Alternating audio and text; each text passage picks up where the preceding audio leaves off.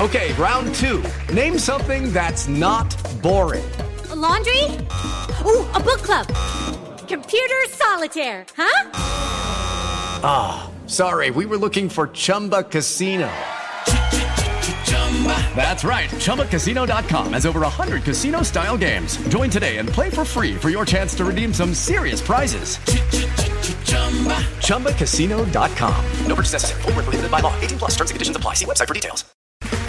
Okay, round two. Name something that's not boring. A laundry? Ooh, a book club. Computer solitaire, huh? Ah, oh, sorry, we were looking for Chumba Casino. That's right. ChumbaCasino.com has over 100 casino style games. Join today and play for free for your chance to redeem some serious prizes. ChumbaCasino.com. No purchase necessary. Full prohibited by law. 18 plus terms and conditions apply. See website for details. Hello, it is Ryan, and we could all use an extra bright spot in our day, couldn't we? Just to make up for things like sitting in traffic, doing the dishes, counting your steps, you know, all the mundane stuff. That is why I'm such a big fan of Chumba Casino. Chumba Casino has all your favorite social casino style games that you can play for free anytime, anywhere with daily bonuses. That should brighten your day a little. Actually, a lot. So sign up now at chumbacasino.com. That's ChumbaCasino.com. No purchase necessary. VGW. Void were prohibited by law. See terms and conditions. 18 plus. With the Lucky Land Slots, you can get lucky just about anywhere. This is your captain speaking. Uh, we've got clear runway and the weather's fine, but we're just going to circle up here a while and uh, get lucky. No, no, nothing like that. It's just these cash prizes add up quick. So I suggest you sit back, keep your tray table upright, and start getting lucky. Play for free at LuckyLandSlots.com. Are you feeling lucky? No purchase necessary. Void where prohibited by law. 18 plus terms and conditions apply. See website for details. Welcome to the Full Press Fantasy Pod, part of the Full Press Radio Network and Full Press coverage. This is part two of our all decade team discussion. So enjoy. Point to some arguments on my guys. Again, Julio and Brown, just so dominant uh, numbers wise and you can't really ignore that, especially and you know the, the number, okay, well, one number that really matters to me is all pros and just consistent all pro years for both of them. Uh, half the decade, they're both, you know, both made all pro teams. So uh, I thought those two, and again, Calvin Johnson being the best receiver for at least the first half of the decade, and again, by a wide enough margin, made it for those three for me. Uh, so, okay, Kayla, you went Larry Fitzgerald. Want to add your arguments on that? Yeah, so not that I'm not going to comment on what you guys are going back and forth about. I think there's a reason why, you know, everybody got to put their own input and have their, you know, vote count for the all decade team. Now, while I I understand your point about how Alessandro can Kyle about how Alessandro can only use 2 years. I think you know, we talked a lot about earlier about how you can't just go based on stats, you can't just go based on titles, anything like that. So, if Alessandro remembers Anquan Boldin for being dominant with what he saw in the game, that's half of your own argument right there. So while I think there could have been better choices put down, yes, I'm not going to discredit anything that he you know, felt or saw when he was watching the wide receivers in that position. And if he feels that Anquan Boldin showed with his size that he was the most dominant guy out there, despite what corners did to him or, you know, what other players were making headlines, if he felt that he was the most dominant player based on the team that he was on and based on what he saw, then I'm not going to discredit his choice and his opinion on that because there's definitely people on my list that, you know, people could have an issue with.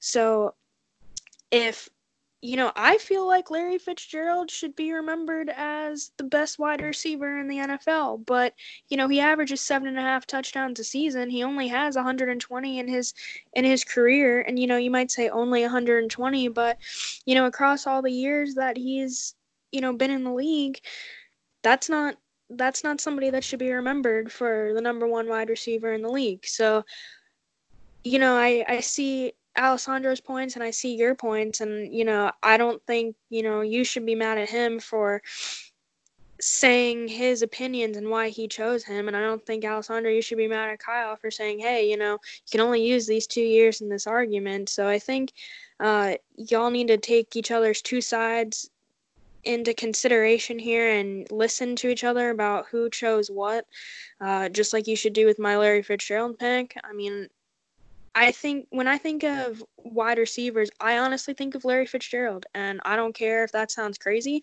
if that seems stupid, but that's my opinion. And, you know, he has over 17,000 yards in his career, and he's gone through quarterback after quarterback after quarterback. And he's been through offensive coordinator changes that have hurt him. He's more of a blocking wide receiver now. And, you know, he's older in his career, yet he's still the face of the Arizona Cardinals. He still will be the face whenever he retires. He's coming back.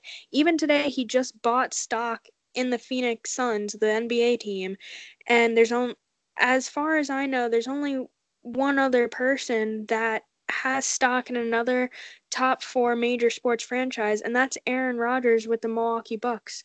So he's not a quarterback, and you know he's not necessarily one of the the guys in the spotlight now, but everything that he's done for the community of Arizona, for the Cardinals football team, the type of guy that he is, I you know even with his his lower touchdown numbers, I think, you know, his career numbers across a decade speak for itself. And to me, you know, I think in his career, he has 12.4 yards per reception. So he's not one of these these guys that catches, you know, these first and second down passes to help, you know, make it a second and short, a third and short. He's somebody that it catches the ball more than you know a first down average per per catch so that's with all these changes him having to learn all these different schemes because coordinator after coordinator is fired different guys are promoted they're drafting you know in recent years different quarterbacks. So i mean his nickname is larry legend for a reason. And you know he's coming back not necessarily, you know, to win a Super Bowl because I don't think Fitzgerald will see the Super Bowl in his lifetime, especially with the way that the quarterback situation is now. Props to Kyler Murray, but if this is Larry Fitzgerald's last season, you might as well just kill me if the Cardinals win, you know, the Super Bowl because I don't think it's going to happen at all. So he's coming back because, you know, he's a team player and while he does have personal accolades and records that he could go get, he's doing that but he's not doing it selfishly. He's coming back knowing, okay, you know, I'm going to be more of this blocking wide receiver. It worked for my team in different games. Or, you know, I'm helping block so that we can have these running lanes for another new running back in Kenyon Drake who came up. I mean, Kenyon Drake has dethroned David Johnson, at least for right now. We don't know what the season's going to bring this year. But if you told me that Kenyon Drake was going to be chosen over David Johnson, I mean, I should have been in the grave already. So Fitzgerald coming back I mean, talking again about what he's done for the community, he has won the Walter Payton Man of the Year in this decade, and he's somebody that everybody on a football team, even if you're not a player, should look up to and should respect. So again, this kind of follows my Drew Brees pick about looking up to, making do with what you got, not bitching about what you don't have, and being the type of player that you want on your team. And that's why Larry Fitzgerald is in my top three choices for all decade team wide receiver. Wise words regarding a wise man, the, the, the old wise legend of Larry Fitzgerald. And that career resurgence uh, in the, you know, under Bruce Arians uh, and, and, and with Carson Palmer, like those numbers really kind of point to, wow, he, you know, at that age doing, you know, three straight uh, 100 reception seasons between 2015 and 2017 really kind of point towards you know, you know what he did for that for that team, always catching passes and uh, yeah, I think uh, I think Fitzgerald does make a, a, good point to, to be in here and uh, you know maybe the, the NFL's lucky to get him for one more year at, at least one more year. I mean we keep thinking he's going to retire. Maybe it, maybe he does spend another three years in the league. Who knows? Um, anyway, so I think we can get to offensive line now, and this was one player at every position, and there's uh, you know a certain bit of cohesive. Actually, also, did you want to talk about Larry Fitzgerald at all? Sorry. The only thing I say about Larry Fitz is I have no problem with him being on a all decade list. Like you said, Kayla, he's he he he's the guy. He's the man. He, when you need him, he's there, and uh, I think that plays more towards you know an all decade team, and um, and uh, and you know I think he got snubbed a couple years on all team on All Pro, but I, I I have no problem with him being on this list. Well, thank you. And there is one thing I wanted to add since this is a fantasy podcast. So I had drafted Larry Fitzgerald in my money league that I pay hundred dollars a season for every year, kind of in the later mid tier rounds probably around round 10. And I was super excited about his production the first two weeks after he was getting the touchdowns. But week in and week out, when, you know, he was catching all these passes but having 30 and 40 yards, and I was having a lot of injuries. Like I lost James Conner, I lost Juju Smith Schuster, um, I lost a couple other couple other my first round picks. Mike Evans was struggling a little bit with some injuries on and off, and Tyler Lockett ended up going down. And you know, I my first four draft picks, I don't even think I used in my playoff game honestly. Maybe James Conner, but he didn't really do that well. Um, and I needed to, the point of that was, you know, I needed to find guys on the waiver wire. I needed to drop people I wasn't going to use. And, you know, when it got into the later weeks and I'm looking at playoff time and before the Cardinals had even played the 49ers, I'm like, oh my God, do I really want to, am I really going to play Larry Fitzgerald? against the 49ers uh, Uh, do I even need to have him on my roster when I have these dire immediate needs that I need to put into my lineup? No, but then, you know, week in and week out, I couldn't pull the trigger on dropping Fitzgerald because if he's get if he's getting a pass thrown to him, he's gonna catch the football. So yeah, am I disappointed that you had seven catches for 38 yards? Yes, I wish that you got more, but you had seven targets. You caught every single pass that was thrown to you. You did your job. And at the end of the day, I would rather have 3.8 points than zero points because I took a chance on somebody who was a prospect who might play or didn't catch any of his targets when he caught eight passes the week before. So that's just my last tidbit on Larry Fitzgerald. And I also wanted to throw in there that my other wide receiver pick for the all decade was Antonio Brown. So now we can move on. Uh, yeah, so moving on to offensive line, away from that, sorry if it was offensive conversation. Um, so starting at uh, left tackle, I think this is pretty easy. All of us went Joe Thomas. Um, although I did think, oh, you know, Jason Peters had a great decade, but you know, there was no other option but Joe Thomas. Right? Or did anyone Yeah, else have think- anyone else that kind of in mind that was a close second? No, That's I that, think no, I Thomas. Um, and then, uh, so moving uh, right along that line, at uh, left guard, we all took Marshall Yanda. Um, Yes. And uh, actually, at right guard, we all took Zach Martin. So, you know, both guards you're both unanimous on. Uh, at least the three of us were. Um, you'll have to read the full press coverage article to see uh, how, uh, you know, who made the final list. But uh, I, I know, will just- say I will say one thing. I um Sure. I made a mistake and I put Marshall on at right guard and Zach Martin at left guard. That is my bad. I mixed them up. So don't kill me. um, and to the point of of Yanda, he actually later in his career has now he's now the right guard I think on the Ravens now, whereas you know he used to play left guard, but they've kind of switched things around. So you know he's he was interchangeable. Um, I think the idea was that Martin's always played right guard in his career, and that's why I know I I think I did, and I think you had two Caleb. But Yanda left because you could have gone either with him, but Martin seemed to fit better at the right guard spot. Um, Yeah, now I- center. Uh, Honestly, I don't even know the difference looking at, you know, what the positions left guard and right guard do. So I got it right, but that was just because I tried really hard. I, and again, I mean, it's you know, guards are typically play the same type of way, um, especially wherever your strongest guard is. It'll be that's usually pulling on outside runs, or you know, the the, the it's the guard that the running back always wants to run behind because you know he's getting the best blocks. Um, so whether it was the Ravens, it would be going left. Back in the day with Yanda and the Cowboys towards the right. Um, although I guess for the Cowboys, that's a pretty great offensive line throughout, and actually so is the Ravens.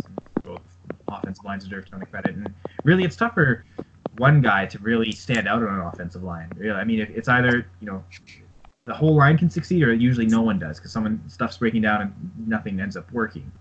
So um, even the Browns, as bad as they were as a team, they had uh, you know they had they had three pretty awesome offensive linemen who all could have played at the same time that all could have been on this list. Um, so at center, I went Maurkice Pouncey. Uh, Alessandro, you went Nick Mangold, correct? Yes. Kayla, I actually forget yours. um, I picked Maurkice Pouncey also. I, I thought out, outside of qu- quarterback, center might actually have been the toughest position to, for me to pick.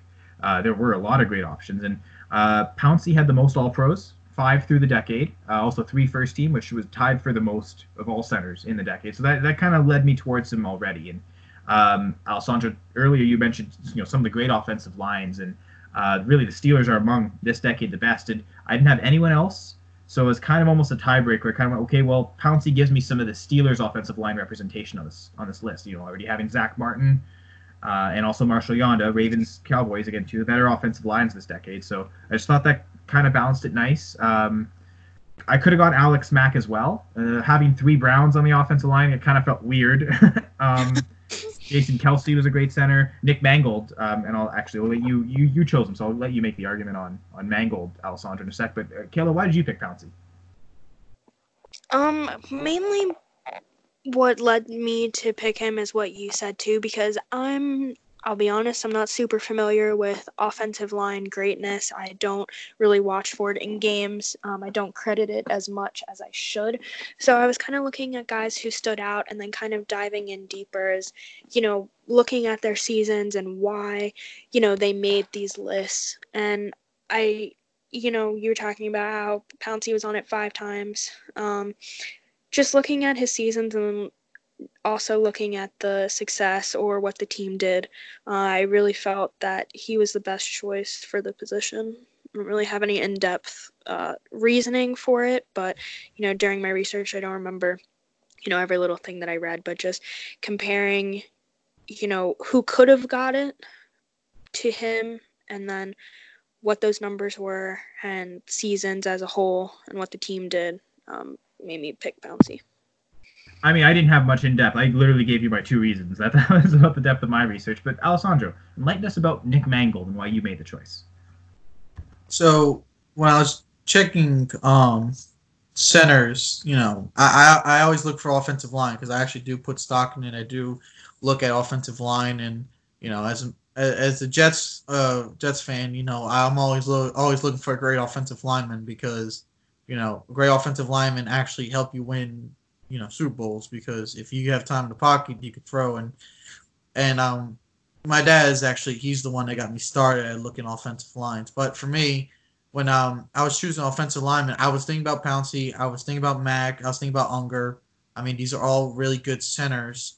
But when you come down to it, you know, for me, and this is where my Jets biasness played into a little bit, I preferred Mangold, and here's the reason why. Mangold played behind now Hall of Famer because he he got drafted here shortly ago. Um, Kevin Mawae, and Mawae is regarded as one of the best centers to play the game. You know, there's a lot of great centers, and he's regarded in that uh, in that conversation. You know, I'm not saying he is the best. I'm saying he's regarded as one of the best. And so, behind Mawae, Nick Mangold was able to watch and learn, and you know, he was able to come up on his own. And so, uh, going and he emulated Mangold's uh Mawae's style of play, which is why I, I, consider him to be one of the best at his positions as well. I also put him in that conversation. A little biased, maybe, sure, but um, when you when you look at offensive line, uh, and I won't relate to the Steelers here. When you look at the Steelers' offensive line, they don't move. When they move, they move the way they want you to move, and they and they toy with the edge rushers and they toy with the defensive linemen if they want to bounce back and protect the quarterback, if they'll bounce back and keep you put and they'll push you out to the side, so that way you have to do like a full 360, just try to get the quarterback. That offensive line moves as a cohesive unit because of because of Pouncey. He yells at the line to either move left, right, center, hold the line, push forward, whatever they need to do. Mangold did the same thing, but he took it to another level. He led running backs to a whole new level because he was able to move the offensive line. And I remember at one point that there was rookies on the offensive line except for Mangold, and Mangold whipped into shape. When I say rookies, I mean true blue green rookies, and he was able to whip them to shape to be like the interior, the uh, lineman that you would see on the Pittsburgh Steelers. Like that's how good of a lineman he was in regards as to holding the line, making holes, making sure they know who to check. And so when um, the Jets drafted uh, Sanchez, you know, aka butt fumble, still mad. Um, he he led the offense. You know, it's normally the quarterback point out the Mike linebacker, the middle linebacker, the edge rusher, the this that. No, that was Mangold. He was pointing them out. And in an interview, you could listen to Sanchez saying, for those three years when he and Mangold played together, um, or well, it was for three years until he took over play call. But for those three years, Mangold pointed out who was the Mike linebacker, who was going to come on the edge rush he had the eye discipline of a quarterback, but he had the body style and the play style of a lineman. So that's why I put him in the all decade team because eh, he only played for six seasons, so he played for half decade. But he, from 2010 when they made the uh, Super Bowl and all the way up until 2016, um, he moved the offensive line. He was the anchor. No one moved unless they said they would. And when you look at the numbers and the statistics, the Jets actually really did not commit that many, that many penalties on the offensive line thanks to Mangold. So that's why I had put him in there. A little bit of biasness, but there's a whole lot of research behind it why I chose Mangold. And I, I have no and I have no disdain for you guys picking Pouncey because he's a really good center. And but I, I just chose Mangold. I mean, you talk about the you know the supporting cast, and he had Alan Faneca for a little bit of his career. I think that you know they may have played a couple of years together, but for the most part, his guards next to him were never anything really special. I mean, he elevated them to the, the best of their abilities, and you know, center is responsible for a lot of line calls outside of you know a few like a Peyton Manning quarterback who's just going to make every call himself. Uh, but the, you know, even after the call, he's still, you know, center's still responsible for getting offensive linemen set up, even after a quarterback identifies a blitz for them. So, um, you know, there's still a lot of work to be done on offensive line, and yeah, they had D'Brickashaw Ferguson there for a while, and both of those guys did they didn't they retire at the, the same season? Like it's kind of uh, they, they, they were drafted in the same year. Yeah, poetic that their careers mirror each other. And yeah, having a great left tackle, great center for the Jets, you know, got them to a couple a couple AFC Championship games. Um, so yeah, so I think there's there's I didn't you know there's one pick in particular, I'm like, oh man, that's a that's a Jets bias pick. If I saw one, and I looked into it, and it actually wasn't as bad. You you you, you know you there's a there's a strong case be made for that, and we'll get to that later uh, on the defense. But I didn't I didn't bat an eye when I saw Mangold because I thought he was just as deserving as as Pouncey was certainly. So great pick there. Uh, last offensive line position is uh you know we already went through right guard, so right tackle. Uh, Kayla and I both went Mitchell Schwartz and Andrew, or sorry, uh, Alessandro, you went Andrew Whitworth, uh, if, I'm, if I remember correctly.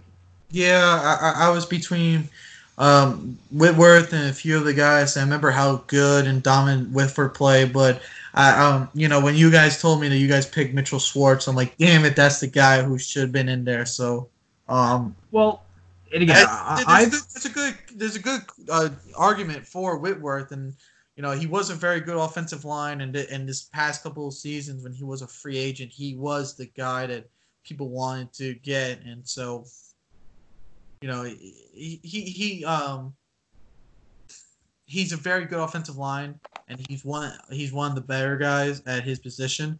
Um, but you know, looking at it now, I think I should have gone Mitchell Schwartz. And yes, there's an argument you can made for him. I mean, he's you know played most majority of his games.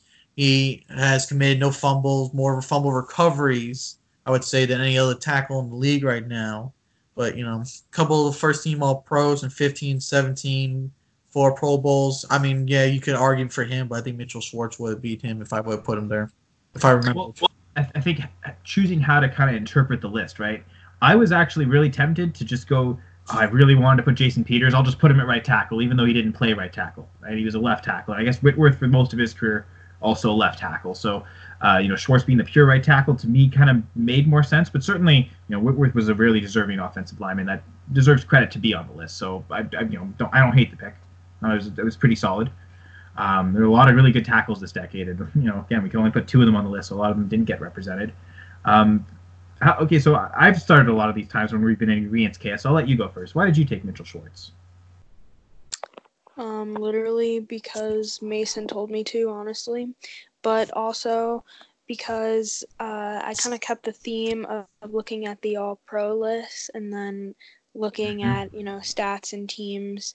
Um, so, yeah, I was really stumped on this one, so I asked Mason for help, and uh, he kind of pointed me in that direction. Um, because I hadn't, to be honest with you, I hadn't really been aware of everything that Schwartz had done in his career, so I had to really do some research on it. Um, and then just kind of hearing stories from him is why I picked him. Honestly, I, I didn't really know the, the depth, like the, the consistency. He's played every game, every snap. It's kind of similar to Joe Thomas and funny how they were both on the same team. Uh, they, you know, the Browns had three potential guys offensive line on this all decade team, and they couldn't do anything in the decade. It's, it's kind of hilarious, actually. Uh, unless you're a Browns fan, then it's just really sad. I'm so sorry.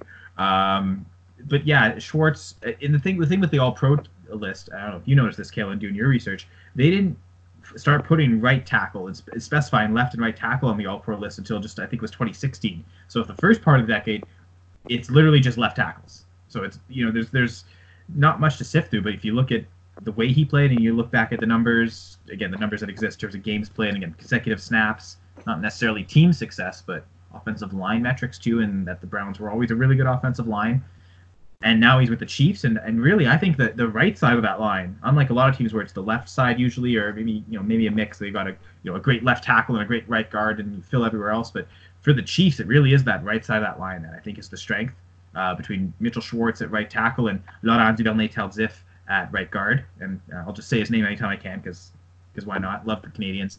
Um, and and so yeah, anchoring that line that may win a Super Bowl in, in a week, or at least you know they, they, at the very least have got to a Super Bowl. I think is also credit to Schwartz changing teams and, and finding tremendous tremendous success. I thought about Marcus Cannon and some of the things he did. Uh, part of a couple Super Bowl winning teams with the Patriots, uh, three actually, but two where he was the the right tackle because he also played left guard a bit too. So not consistently being at right guard kind of led me. Okay, you know I think Schwartz is the is the pick and much you know, and the more I thought about it, the more I realized, yeah, Schwartz is kind of the no-brainer um, because Cannon just didn't play as much of the decade and also didn't always play at right tackle. Um, so yeah, so I think uh, offensive line we're, we're a lot closer on, and some of these defensive positions, we'll switch over to the other side. Um, first, I think we'll just start at defensive tackle. Made more sense to me to start there. Wait, We all Kyle. picked Aaron. Oh, sure, yeah. Um, just just throwing that out there because I'm pretty sure we all have the same. But for tight end, we all I think we all had the same tight end. Rob Gronkowski. Yeah. I completely forgot about Gronk. No, that's actually a good point. Yeah, uh, we all went Rob Gronkowski. Uh, just yeah, so I think that was honestly of all the picks on the entire all decade list, that was the most no brainer. I think. I don't know about if you guys thought that. Yeah, I mean, Yeah. 2000s was Tony Gonzalez, 2010s was uh, Gronk. So And I mean, his passing game dominance, but his also his mix of run game dominance and just how successful the teams were with him. I think there's a strong case to be that Gronk's the greatest tight end ever. And this was, as you said, this was his decade. So, um, yeah. So yeah, thank you. For, I completely forgot about that. Wow. Uh, you know, offensive lines are more important than tight ends. Apparently, that's why my mind went there first. Uh, so yeah, so let's flip over to the defense. Uh, another player we all had, defensive tackle, was Aaron Donald. I don't think we need to focus too much on that, even though he, it, it's again similar to Calvin Johnson. He didn't play the whole decade, but he was so much better than everyone else by a, a, wide enough margin that it, it was an inarguable. I mean, to me, the only other defensive tackle that really came like remotely close was Ndamukong Suh, and frankly, I'll, I despise Ndamukong Suh maybe more than any other NFL player, at least for on the field stuff, just because of how much of a dirty player he is. And yeah, it's biased because a lot of it was geared towards the Packers. Like kind of like when he left for Miami, uh, not just for your benefit, Caleb, but the fact that they had just played the Dolphins, so I knew okay, it's gonna be four years before we ever have to see Ndamukong Suh again. That's great, and uh, yeah, I like that. So um, I would have categorically refused to put him on this list uh, on my bias alone, and really glad that that we didn't have to put two defensive tackles because it would have been hard to find anyone else really that deserved it. It was a it was really clearly Aaron Donald. Yeah. Um, anyway, so yeah, the end of that discussion. Uh, defensive end. Uh, I think all three of us went J.J. Watt. Again, pretty easy. Maybe you know if you're just looking overall at defense, there's probably no player more deserving to be on this list than him. Uh, just the consistent production and the pass rushing sack production for a three-four defensive end is something that I think can, cannot be uh, overstated. That you know he sh- you know kind of like Bruce Smith was with the Bills. He shouldn't be getting this many sacks as a three-four defensive end, but he still does. It's crazy. You're you're you're more likely to face double teams not rushing from the the outer edges, and he could move all around the line and you know just it'd be really hard to to not have JJ Watt on this list. I don't know if I in a, I will I don't know if uh Ian will put out which ones were unanimous, but I'd be shocked if anyone didn't put J.J. Watt. Yeah, I put him. So Same. Uh, so then, where we differed though was the second defensive end. Um, and I know Kayla, you and I kind of both struggled with this decision. Was uh, this is a, I think a big question. I, I wonder how, how many people decided this. Um, where to put Khalil Mack? Um, and there were three linebackers in particular that I wanted to put, and my argument eventually came down to there was was down to three guys for two spots, linebacker and defensive end, and and you know I just what was the best two player combination, and the way that worked out was for me Khalil Mack at defensive end. Um, what was your reasoning behind going Khalil Mack at defensive end? Um, I think because I knew for sure there were two recent linebackers that I needed to include. Um, and I'll just say Luke Kuechly and Von Miller. Um, but there's also a linebacker who finally has a chance to get into the Hall of Fame on February 1st um, that I feel as though should have already been there, has better numbers overall than Brian Urlacher, and Brian Urlacher is a Hall of Famer. And And a first ballot Hall of Famer at that, which I was a little uh, really he's a Right. guy. um played so many seasons with one team who struggled um and also just because I really wanted to include him as a homer. Um I knew I had to put Zach Thomas at my other linebacker spot and I knew that I couldn't keep Khalil Mack off this list. And I really thought about you know players who at defensive end who were on the same level as Khalil Mack and I really I really couldn't make an argument for anyone over him there, you know, since I had already put JJ Watt. So that's why I put him at defensive end and not at linebacker. Uh, so now, Alessandro, you went ano- another route at defensive end, and you took Chandler Jones. So care to give us some insight on that? Yeah, so um, I didn't know what to do with Khalil Mack, and I saw him more as an OLB, and so I separated him there because while he did line up on the line a lot, I went with an actual person who was classified as a defensive end, and for me, I mean, it was no brainer, no brainer with Chandler Jones. I was pissed when the Jets didn't draft him. Super Bowl champion, three-time All-Pro, two first-team All-Pros. Since he got drafted, along with every other person in his draft in 2012. No one else has come to his sack total of 96, which is just phenomenal and outstanding. I mean, the man's been a really good uh, um, um, DE, and while he is classified as an OLB, he lines up more, and so he could be also be classified as the same as Khalil Mack. But he switched over when he went to the Cardinals, so now he's technically a DE. And so, um, but e- even still, I mean, just Chandler Jones, he's he has more sacks than Khalil Mack.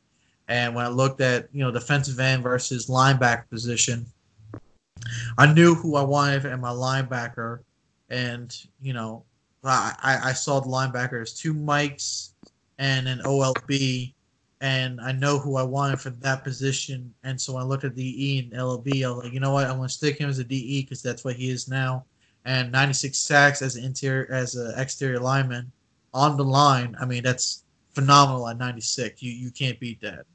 I mean, find find me a guy who's been doing better numbers since 2012. Um, I guess, yeah, I mean, yeah, you're right. Khalil Mack's official position is listed as outside linebacker. I know. Uh, I don't know if this was the same process for you, Kayla. I justified him at defensive end because Khalil Mack actually made some All-Pro lists as defensive end. So enough football writers and people following the game very precisely enough to vote on the All-Pro list. Uh, they view some some of them view him as a defensive end and just the way he's used. So I, I use that as justification, but certainly can't fault uh, anyone who went with official positions listed. Um, the other defensive end I, I thought deserved credit, and I really wanted to get on, and I would have. I, th- I would have had a much easier decision if Ian had only made us do two corners and three defensive ends. Then I would have definitely put Calais Campbell. Um, and again, that was the decision. It was really tough between Mack and, and Calais Campbell. I, I love the way he played in Arizona, all across the line, and what he did uh, when he got to Jacksonville, and how you know his first season in Jacksonville, the, the sack pressure he was providing, um, it just you know elevated that defense to the to the best they've ever been. Uh, so just really turning around and yeah, there was a lot of talent throughout that defense, but he, it seemed like he was really that that spark plug that that took it to the next level. So I uh, just wanted to, you know, give a shout out to Calais Campbell, even though I didn't put him on my list. I, I really wanted to. Um, and yeah, I guess with that we can go to linebacker, uh, unless you want to comment on either Calais Campbell or Chandler Jones, Kayla. No, I'm good. All right, so linebacker, all three of us went Kuechly and Von Miller, correct? Yeah. Uh, yes. And then again, so Kayla, you've already. Did you want to add anything about Zach Taylor? Zach Thomas. Or, man, I'm so bad. Do you want to? Darn it. I'm usually good at that. Kayla, do you want to add anything about Zach Thomas? No, I'm okay. Hold on, hold on. I gotta interject something here. Kayla, sure. Did he play in the 2010s? Yes. No, I don't know. Because I'm looking at it right now and it said his career ended with the Chiefs in 09. I thought he was on the Cowboys, but I don't know. I just really want Zach Thomas to be awarded anything. He's going to get in the Hall of Fame. Trust me. He deserves to be in it. I have no doubt. Okay, then I'll just submit my two linebacker choices that don't include him. I, I had to throw that in there because Kyle caught on me about Dan Yeah. Rainey's loss, so I gotta get on you about Zach Thomas. At and least I right now, even fight Nick that game. defended you. How dare you? You did Ah, defend great him, catch, and I'm defending you now. I am defending you now. He deserves to be on the all decade list, just not this one. And he deserves to be in the Hall of Fame. God bless that man. He made the Jets' life hell. Uh, okay, so anyway, Alessandro, I think both you and I went Bobby Wagner. Yes. Um, and, he, and, I- and I'm just gonna throw this out here because you guys got Khalil Mack and I don't. Um, when I which, you know, not to spoil too much of that list, but that might not be a, as unpopular a decision as you think. Well, here's how it is. You know, when like I said, when I looked at linebacker and DE, I, I need to separate line and linebacker. That's fine. And- And if you, because Khalil Mack's official position is outside linebacker, so making that distinction makes sense. If you And really so- stuck to it.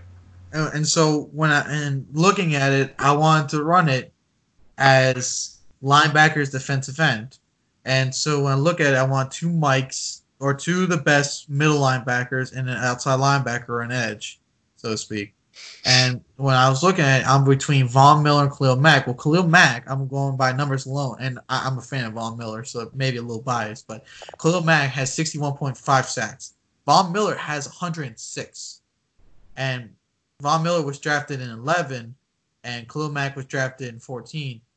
So three years difference, Mhm. it's still not going to add up if you do it per year basis going all the way through. Especially since Miller didn't he miss like almost all of 2013 as well? So it's, Yeah, you know, he, it doesn't. Yeah, so he doesn't. He doesn't give Khalil Mack. He doesn't have a full three-year gap on Khalil Mack. It's more like two, really. Yeah, I mean, I mean, it's it's he, he only played nine games in 2013, and his total sack count that year was five. But I mean, you won't find an OLB more dominant than you know Khalil Mack. And if you want to go off your argument, Kyle, about all team, all pro, three first team all Yeah. pros, four second team all pros versus Khalil Mack's three first team all pros. That's it. And so while they, they match up in fir- eh, well, yeah, they match up in first team. He still has second team, more Pro Bowls, Super Bowl champion, Super Bowl MVP. But I don't care about all that. I, I care about the person, the player, and how he played. Khalil Mack is not a he, he's a bad man. I ain't going to deny that. He's a bad man. But Von Miller is worse. Oof, that's a bad man. And so when I look at my OLB, Khalil Mack, Von Miller, I'm going Von Miller because I mean, and Von Miller, that speed off the edge, that really pops off the tape. Oh. Is something you could like you you could notice like that's offensive linebacker, especially as big as he is, shouldn't really he shouldn't be that fast. Uh, I thought Kuechly and Miller, and I think the reason all three of us had him at least unanimous on this podcast. I think it was very clear those were the two strongest cases at linebacker. I mean, all you know, Kuechly was an All-Pro every year of his career except his rookie year, when he still led the league in tackles and probably should have made an All-Pro list. um, so that was that was kind of also another no-brainer. Um, yeah, because to me, th- again, the, the big decision I had was, do I go Calais Campbell, Khalil Mack, Khalil, or Khalil Mack, Bobby Wagner, or Bobby Wagner, Calais Campbell? So to me, it was, you know, I always, I, I agree with you. I also always had Von Miller ahead of Khalil Mack. And see, And then um, going to my other linebacker, I knew Luke Kuechly had to be in there. This man, ooh, I mean, yeah, I- I'm just going to read his accolades real quick, just real quick. Seven Sure, Pro yeah. Bowls, five team first All Pros, two second team All Pros, and this man's only been in the league for eight years. So That's a combined seven years on All Pro list. Art Rooney Award, three time Butkus Award, NFL Defensive Player of the Year, two time NFL Tackling Leader, NFL Defensive Rookie of the Year. What? if you do not have Luke Kuechly on this damn list, then you are a sham. This man, oh, he, he's a quarterback. That man was a quarterback on defense, and he don't sack people. He just tackles the hell out of them. You know, and a great 21st century linebacker, great coverage linebacker. He can drop back and he can make some plays too. So, um, especially again, Ian Waters to best represent the decade. Who better represents the decade as a linebacker than Kuechly? and see, so again, that, that, that's my that's my first mic, and so I'm looking at my second middle linebacker, and I'm thinking, all right, who's going to match up with him? And there's only one name that could pop up: Bobby Wagner. They were drafted in the same year. Bobby Wagner was drafted second round, 47th pick. Luke Kuechly drafted in the first round at the nine pick. Here's Bobby Wagner's stats. He's a Super Bowl champion, six time all six time Pro Bowl, five team first team All Pro, two time second team All Pro, two time NFL tackling leader, FPWA All Team rookie. I mean, th- that's just Players Associated Press, um, Pro Football Writers Associated Press, so all rookie team. But two time tackling leader, two second team All Pro, five time first team All Pro, six Pro Bowls, drafted in the same year. So he's only in his eighth year. I mean, finding another linebacker that you know matches up stats close enough. the really- The only thing he that Kuechly has that Wagner doesn't have is he's uh, he well first defensive rookie of the year and then defensive player of the year. yeah, And the only reason Wagner didn't win r- defensive rookie of the year was because, as you mentioned, his rookie year was Kuechly's look- rookie year. Tough not to give it to the guy who leads the league in tackles as a rookie. like you see that, that's oh that that guy's probably gonna get it. Oh yeah, oh yeah. I mean, uh, total tackles for Bobby Wagner, thousand seventy-five for Luke Kuechly, thousand ninety-two. Sacks, twelve point five for Wagner, nineteen point five. Uh, interceptions, ten for uh, Kuechly, eighteen. I mean, these guys were ridiculous. Defensive touchdowns, three for Bobby Wagner, two for Luke Kuechly.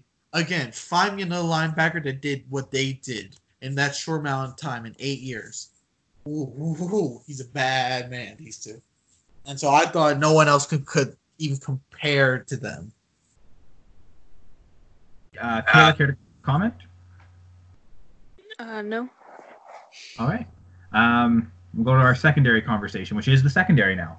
Um, so again, three corners, two safeties, um, and it doesn't show based on our results here because we we all had the same three corners. But to me, that number three corner spot was the hardest decision on this list. Uh, Oh. I thought first off there were so many capable candidates, and then when it came down to it, it was really torn between two particular guys. So starting with the the two, I guess that were the easy, obvious ones are Richard Sherman, Darrelle Revis. Uh, either of you want to say anything about Revis? I know Alessandro certainly probably will want to talk about his his uh, jet player again. The only thing I say about Revis is that he's one of the best man-to-man corners to ever play the game, and and that, that's a hard and that that's a lot of biasness thrown in there. But I mean, at the same time, there's a lot of factual data backed up with it. I mean, he is one of the best. This is the reason why he has the damn island. But he he's one of the best to play like that. Richard Sherman is one of the best man zone because he played more zone than man, but more man zone, I would say, because he did play man.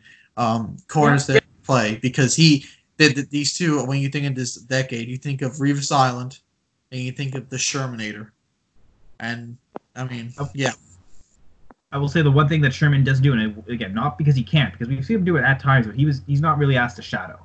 Um, always on great secondaries, where especially with the Seahawks, they were never afraid of any receiver, right? Like not like they they believed in all their talent throughout the secondary that they never really felt that they had to chase matchups or shadow. Whereas Revis constantly shadowing other teams' top corners.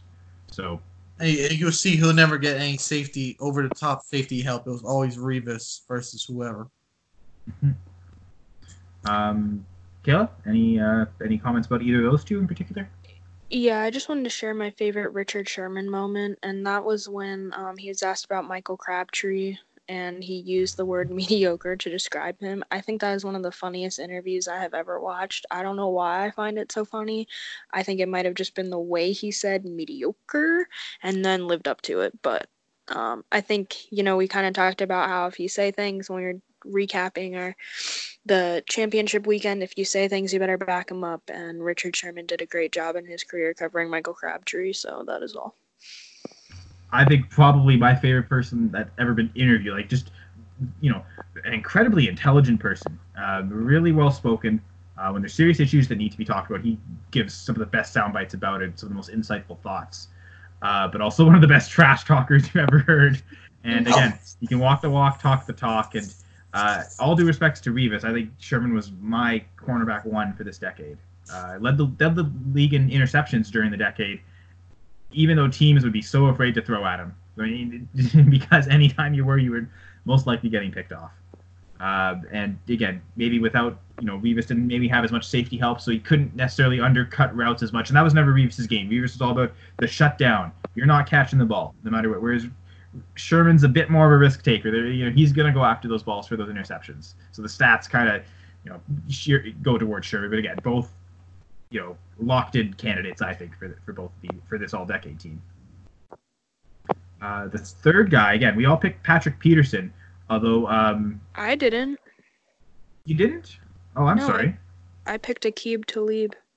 You did. Oh, right. Sorry, my mistake. Okay. Uh, oh, well, that which leads into the point, I guess, for me that there were so many candidates for this third one. I, you know, Patrick Peterson, Talib, you just mentioned. Uh, I really strongly believed in Chris Harris. Actually, uh, part of it was again the way Alessandro wrote. Okay, I specifically want two middle linebackers and an outside linebacker. Part of me was thinking, you know, three corners. Should one be a slot corner? And then I thought, who was the best slot corner this decade? Inarguably, it was Chris Harris. I think just consistency throughout. And then he also proved he could play on the outside and be a shutdown corner. He really did a great job of that this year. So uh, I was pretty torn there. And um, I know you guys aren't going to like it. He's a Patriot, but uh, early in his career as a, as a slot corner, Devin McCourty in his second season made an All-Pro list as a corner, and you know really dominated later in his career as a safety. So I eventually got away from putting Devin McCourty, but I, I thought about it for a bit.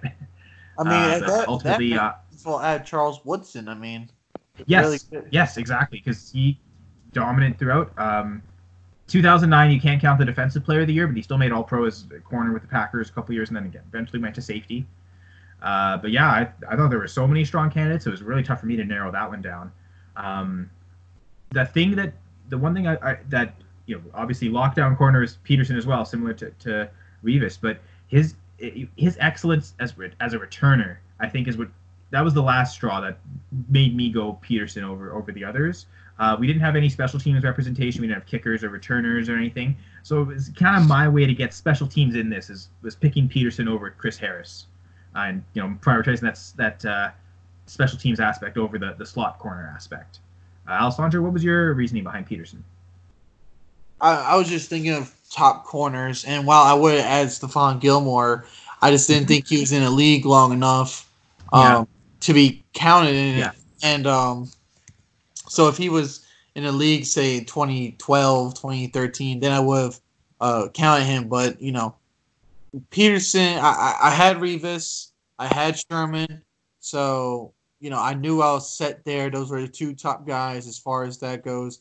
I could have done Champ Bailey because technically he played to 2015. I could have done Rod Woodson because he played to 2016. Um, you know, I just and you know, for me, when I'm thinking about it, oh wow, Gilmore actually was drafted in 2012.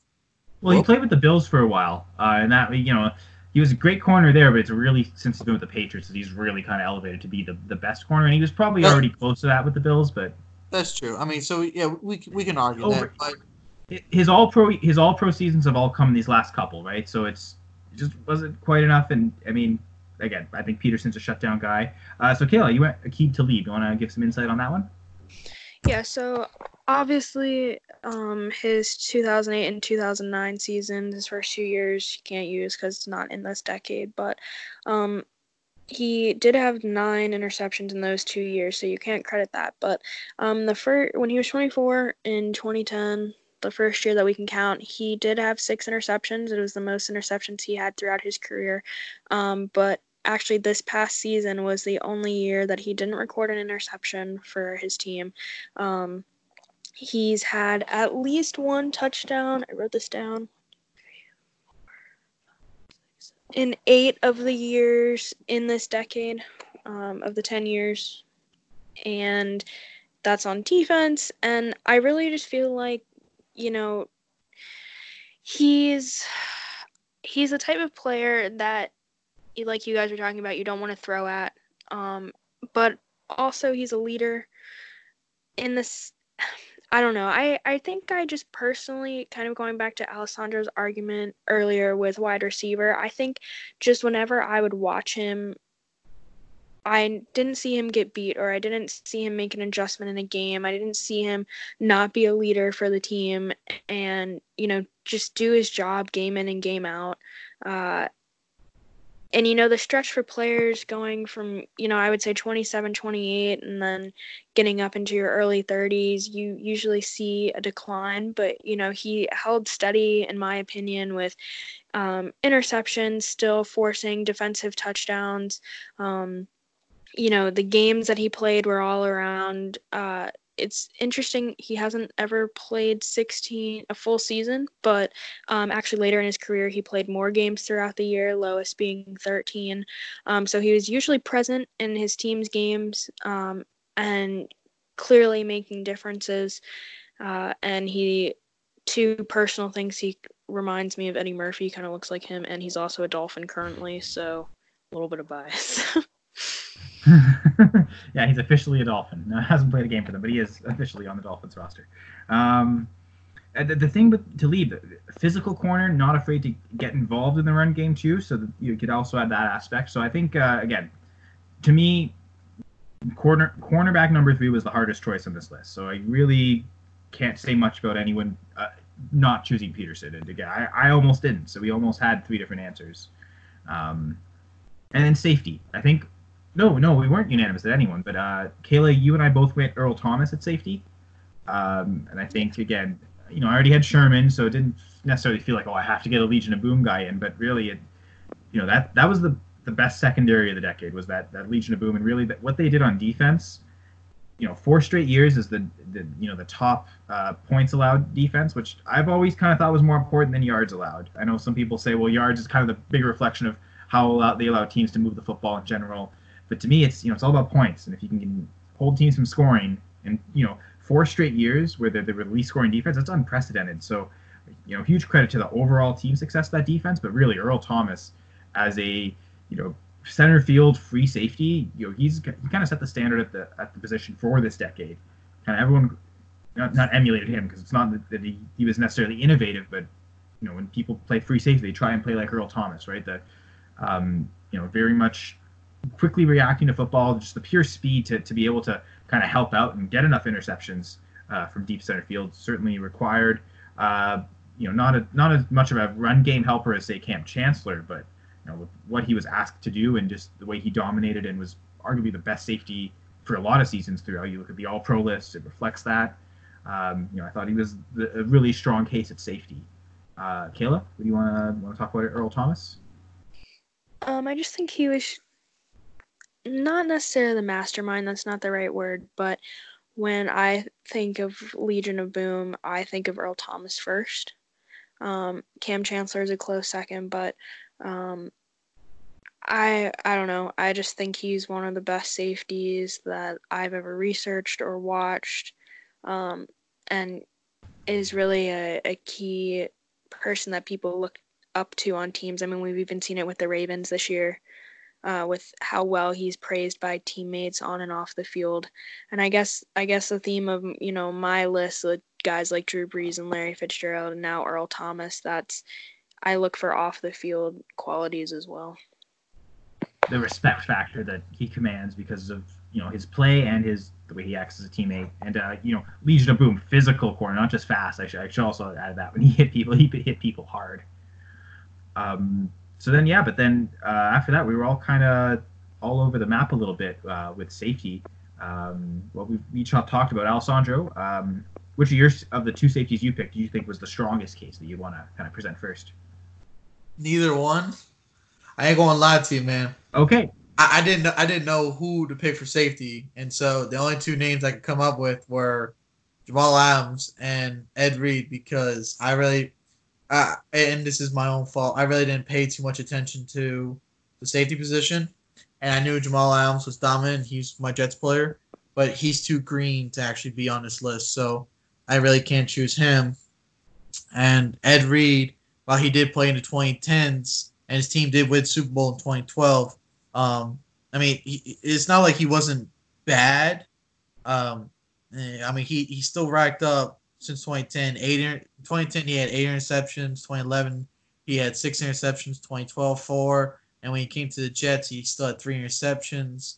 And you know he was able to deflect deflect passes. So I mean, he wasn't a useless player technically in the 2010s, but you know, I, I, it to me it was I thought that he was still good enough to be playing for a while, and then he retired in 2013. So um, he's the only person I can actually think of that was good enough for the safety position, and that's my own fault. I really didn't uh, put that much thought into it because I didn't think about who could be a good safety.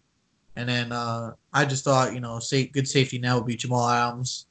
And, and so I just put him down just to say I could have someone really. But then I, I really didn't think about this position too much, so that's my own fault.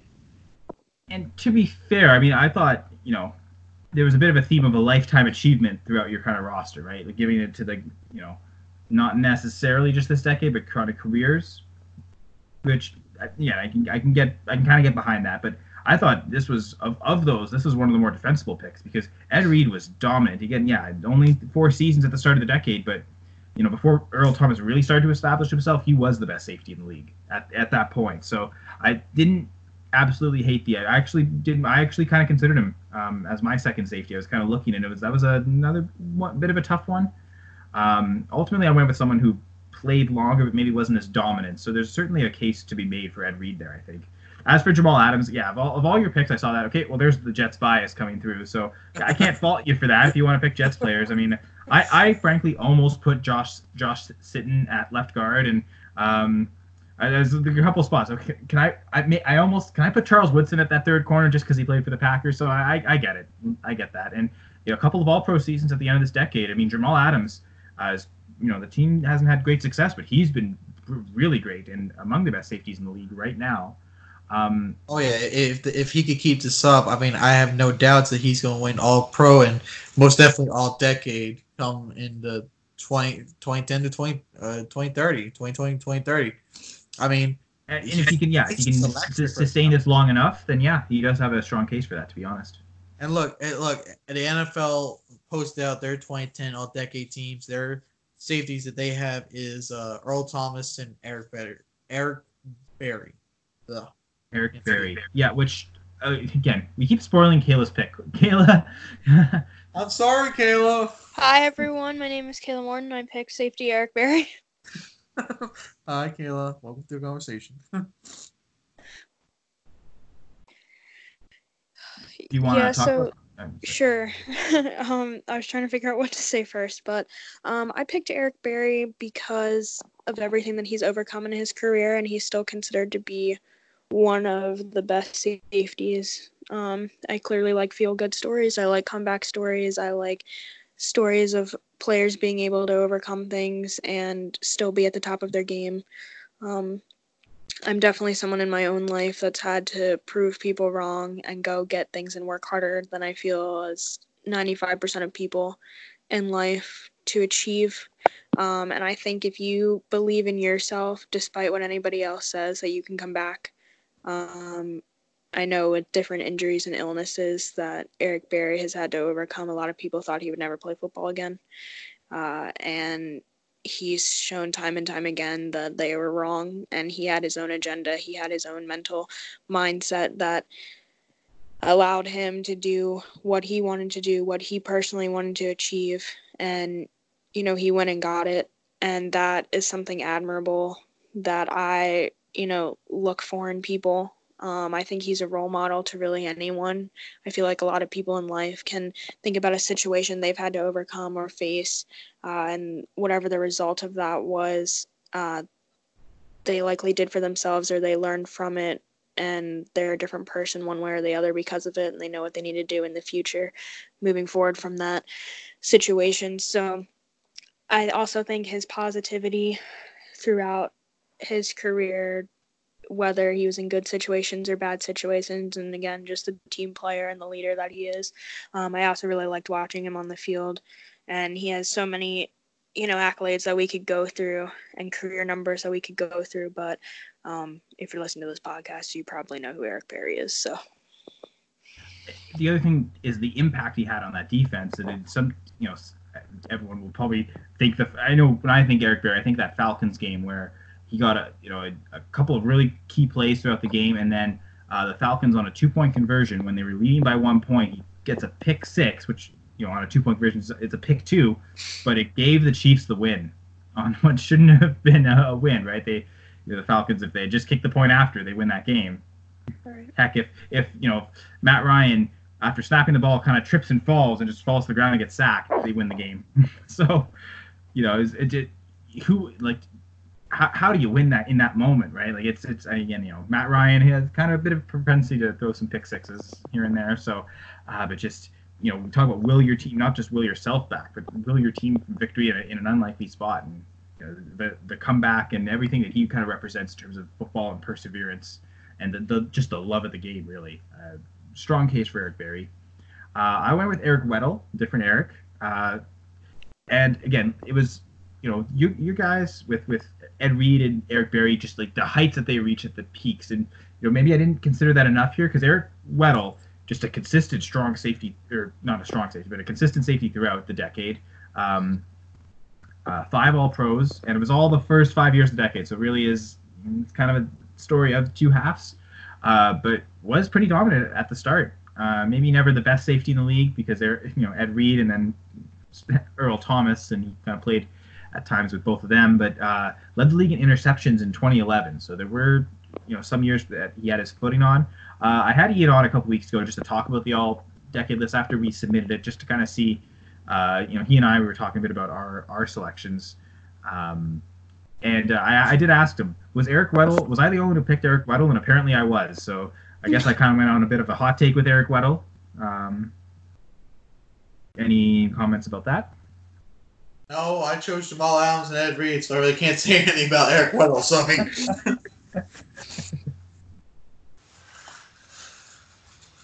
Um, anyway, so yeah, so that's uh, that is uh, the three of ours all decade team.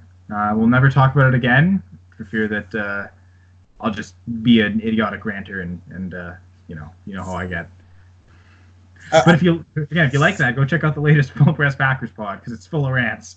You'll like it too, Kayla, because I really don't I really don't give anything nice to say about Jimmy Graham. there we go. You, know what? And Corey, really Corey Linsley gets ripped quite a bit too. I'm, I'm sorry, Corey Lindsey. You probably deserve better, but. You know what's funny, Kyle? At the uh, end of the I'm day, about to find out. Yes, yes, you are. You know what's funny? At the end of the day, I'm still waiting on you, Stompy. You lost the bet. You gotta come on the show. I forget what bet was that again. Uh, if uh, Josh Allen had more rushing yards than Cam Newton, which technically he did. yeah, I don't. I, I don't know that yeah, that's not really fair with injuries, but you're right. I'm only I, I was I was only going to do up for each game that they played in actually played in, and he still he still had more rush. Yeah, I would think he still would have won. Yeah, so good call. Great, great. That's why we listen because Alessandro knows that Josh Allen got a lot of rush yards. Great question here. Is he gonna? Who's gonna? Okay, Kyler Murray or Josh Allen? Who gets more rush yards next year? Oh, it's too early to give that. Let, let, let me check the schedules and I'll get back to you on that. yeah. Um, and uh, anyway, so yeah, that was again the all-decade list and uh, NFC Championship and AFC Championship reactions. Funny I keep mentioning the NFC Championship game first. I figured I'd want to forget that one, but uh, any parting words for our listeners? Nothing. Sure. I, I will we, say this: I, I, I am happy that uh, um, I know I know I talked about Jamal Adams, so I am happy that he got selected to another Pro Bowl and first team All Pro, and I think that he's really going to be a really good safety in this league. And um, and I will say this about your guy, um, Darius Smith. If you do keep him, which you should, like until he retires, to kind of keep him. Um, oh yeah, yeah. He, he, he's he's going to be a really excellent linebacker. he already I think. um, it's amazing. Yeah, I mean, I thought he, I, just quick reaction to that. I mean, I know some people will say Aaron Jones. I thought Darius Smith was the Packers MVP this year. That defense was the strongest unit. Didn't show in the in uh, the, against the 49ers last week, but uh, you know, a lot of those wins were due to, to the defense. Uh, not entirely, obviously. Aaron Rodgers led offense still going to be good enough. Uh, actually, pretty good in, in certain spots too, where they really needed it. Um, I think about the second half against the 49ers, they looked pretty great, but um, obviously the first half they looked absolutely horrendous, uh, except one drive where they fumbled. So yeah, yeah, yeah, that. But I, again, I, yeah, Za'Darius Smith uh, was a, a, great pickup, one of the best free agent signings overall of any team last year, I think. Uh, certainly, probably the best Packers free agent signing, and they had a few good ones too. So it's it's not as if that's that's not saying much. Um, but yeah, hopefully a good long term future for all of our teams. And uh, you know, the Dolphins. Curious to see what they do with that. Uh, was it fifth overall pick, Kayla? yes. Don't you have like four in first round? Why would it be four? I thought you had first first round picks. Oh no, we only have three. three? only. Yeah, three. we have the fifth, eighteenth, and twenty sixth. Yay. Hopefully, one of those uh, turns out. We got three tries, so. You can do it. Let's take three quarterbacks. We'll pair them all. No, I'm kidding. No one will do that. Oh my god! If see, oh my, we. I know no. you don't want can to we take end the. Can we end the episode so that we don't have to cut this out? Well, I mean, yeah, and sure. then we can Uh, talk about it. Fair enough. Um, frankly, I'm already thinking we're at two hours. I think I'm just going to divide this into two episodes. Uh, Awesome. anyway, so Do you need us uh, to record any uh things so you can end either episode? no, I'll just I'll just do a little. I'll record a quick thing at the end, kind of saying, uh, check out part two. Um, I don't know where I'm going to end yet. I may end where it gets really dramatic. Maybe be like, oh, to be continued. Ooh, will they survive? Uh, well, Alfonso killed Kyle. Who knows? Or you could do offense and defense. That's true. yeah, I was thinking that'd be a good spot to end too. So yeah, somewhere around there, I'll, I'll figure out see how long everything is. Um, Yeah, but the yeah, so- climatic one is good too. It is. Gil, you have Yeah, uh, 13 picks this se- this year in the draft. 13. Here we go. Well, okay. Um, well, you know, that's a lot of rookies. Some of those, and I mean, maybe this is the fantasy football mentality in me, but consolidating some picks into some, you know, players isn't the worst idea. Trade up to get some impact guys, even if you know, even if it's just for depth. I know the Dolphins have a lot of needs, so maybe you can kind of fill some of those needs trading draft picks away. We'll see. Um, obviously, we'll we'll find out what we the did Dolphins enough do both trading away. Yeah, you did. Anyway, so uh, I think we will trade away this podcast for the end of the podcast. That's, that was a really bad transition. Um, I you can tell we're at the end here. we're just we're just reeling here. Uh, but anyway, thank you everyone who survived this long and then made it through the end of this episode. Episodes, uh, two big long ones about this all decade team. Uh, thanks to both my co-hosts, Kayla Morton and Alessandro Senator. You can follow them. Kayla's at Morton Salt 74, Alessandro at AM underscore Senator, myself, Kyle Senra at Nyama underscore KS and YAMA underscore KS. Uh, be sure to rate, review, and subscribe wherever you listen to podcasts. Uh, check us out on the Full Press Radio Network and check out all the great work that is available on Full Press coverage, including this, uh, the winners of the All Decade team, which should be, depending on when you listen to the podcast, might already be out. But uh, I know as the time of recording this on Wednesday the 22nd, there should be one out this week. At least the offensive offense offensive list should be out this week. So again, look for all of that. Um, yeah, thank you, Kayla. Thank you, Alessandro, and thank you all the listeners for sticking to this new episode of the Full Press Fantasy Pod.